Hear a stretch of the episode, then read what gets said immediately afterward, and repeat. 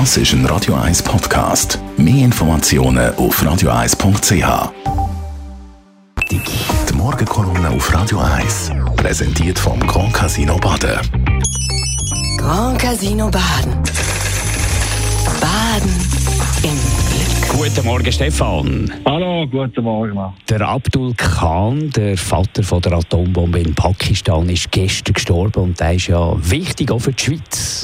Absolut. Äh, eins ist klar für mich, die Geschichte von Abdul Khan, dem Vater von der pakistanischen Atombombe und äh, die Verwicklung von der Schweiz ist ein Krimi, nein, ein super Krimi, wo jeder James Bond in Schatten stellt. Und er ist gleichzeitig auch ein Trauerspiel für die Schweizer Behörden, die jahrelang geschlafen haben, angefangen vom Nachrichtendienst bis hin zum Bundesrat. Die Schweizer Behörden haben nämlich zugeschaut, wie eine Ingenieurfamilie aus dem Rintal, St. Galler Rintal, ähm, Khan, einem Nuklearforscher Pakistan, hochgeheime Baupläne für die Atombombe zugespielt hat. Und das Versagen von der Schweiz, das ist für Asien, ja für die Welt verheerend gewesen. Mit den Atombombenplänen hat nämlich Pakistan nicht nur seine eigene Atombombe gebaut, sondern sie haben das Know-how aus der Schweiz auch noch an Nordkorea und an Iran weitergeben. Wenn also der durchgeknallte Diktator in Nordkorea und die üblen Mullahs aus Teheran heute mit der Atombombe umfuchtelt, dann haben wir das, das auch den Bombenbastler aus dem St. Galler Rheintal und der unbedarften Schweizer Behörden verdanken. Erst, wo die St. Galler Atombombenexperten auch noch haben wollen, den Gaddafi aus Libyen mit geheimen Atombauplänen versorgen, ist die Bewegung in Krimi gekommen. Jetzt sind nämlich die Amerikaner in der Schweiz auftaucht und die St. Galler Ingenieure haben es mit ganz vielen Dollars auf ihre Seite gezogen und zu CIA-Mitarbeitern gemacht.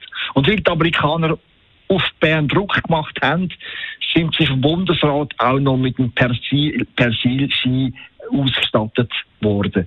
Die Schweiz hat nämlich nicht, nichts mehr gemacht und ist nicht gegen die CIA-Agenten vorgegangen, die in der Schweiz umgeschwärmt sind. Die haben zum Teil Häuser untersucht, Computer angezapft und so weiter und die Schweiz hat das alles machen lassen.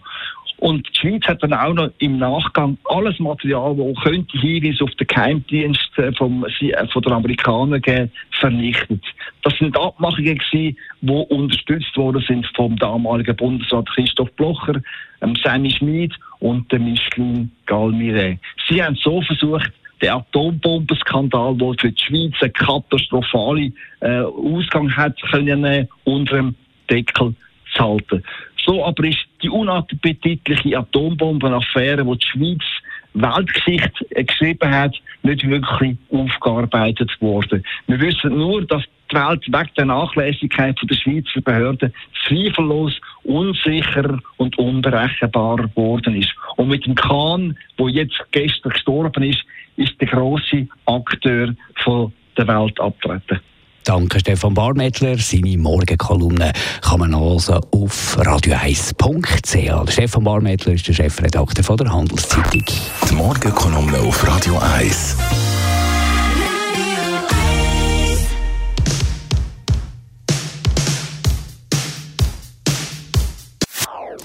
Das ist ein Radio 1 Podcast. Mehr Informationen auf radio1.ch.